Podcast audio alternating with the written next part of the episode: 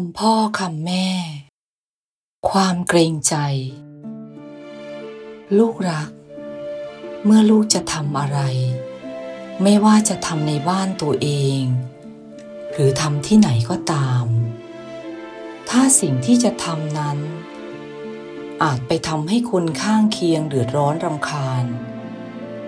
หรือไปรบกวนคนอื่น ลูกต้องระวังให้มาก อย่าทำอะไรตามใจชอบ หรือถือสิทธิ์ว่าทำได้ ควรเกรงใจคนอื่นเขาบ้าง อยู่บ้านติดกัน อยู่ห้องติดกัน อยู่ห้องเดียวกัน เกรงใจกันไว้แหละดี จะได้ไม่ทะเลาะกัน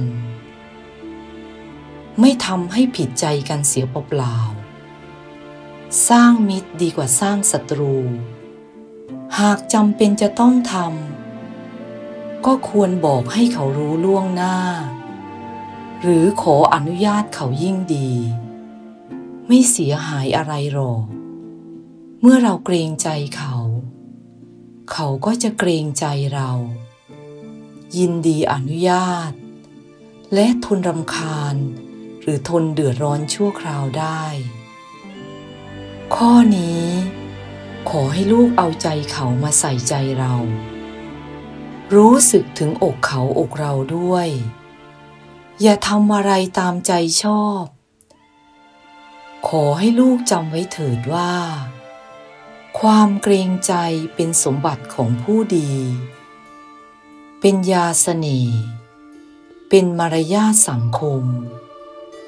และทำให้ไม่ต้องผิดใจกับใครโดยไม่จำเป็นด้วย ยกตัวอย่างเช่น อยู่ในห้องประชุม คนอื่นเขาตั้งใจฟัง แต่เราเอาแต่คุยเสียงดังทำให้คนอื่นรำคาญหนวกหู เราประกอบอาชีพหรือซ่อมแซมอะไรที่ส่งเสียงรบกวนเพื่อนบ้าน หรือห้องข้างเคียงทำให้เขาเดือดร้อน อย่างนี้เราต้องเกรงใจ ต้องบอกเขาบ้าง ถ้าจะต้องทำนานๆ ก็ต้องเกรงใจเขาให้มากๆ อย่างนี้จะไม่มีเรื่องอะไรมาก อย่าไปคิดแบบนักเลงว่า มีเรื่องก็มี ความคิดอย่างนี้ เป็นความคิดของคนเห็นแก่ได้เห็นแก่ตัว ไม่นึกถึงหัวอกคนอื่น ลูกอย่าได้คิดอย่างนี้เลย มันเป็นเรื่องน่าละอายมากกว่านะลูก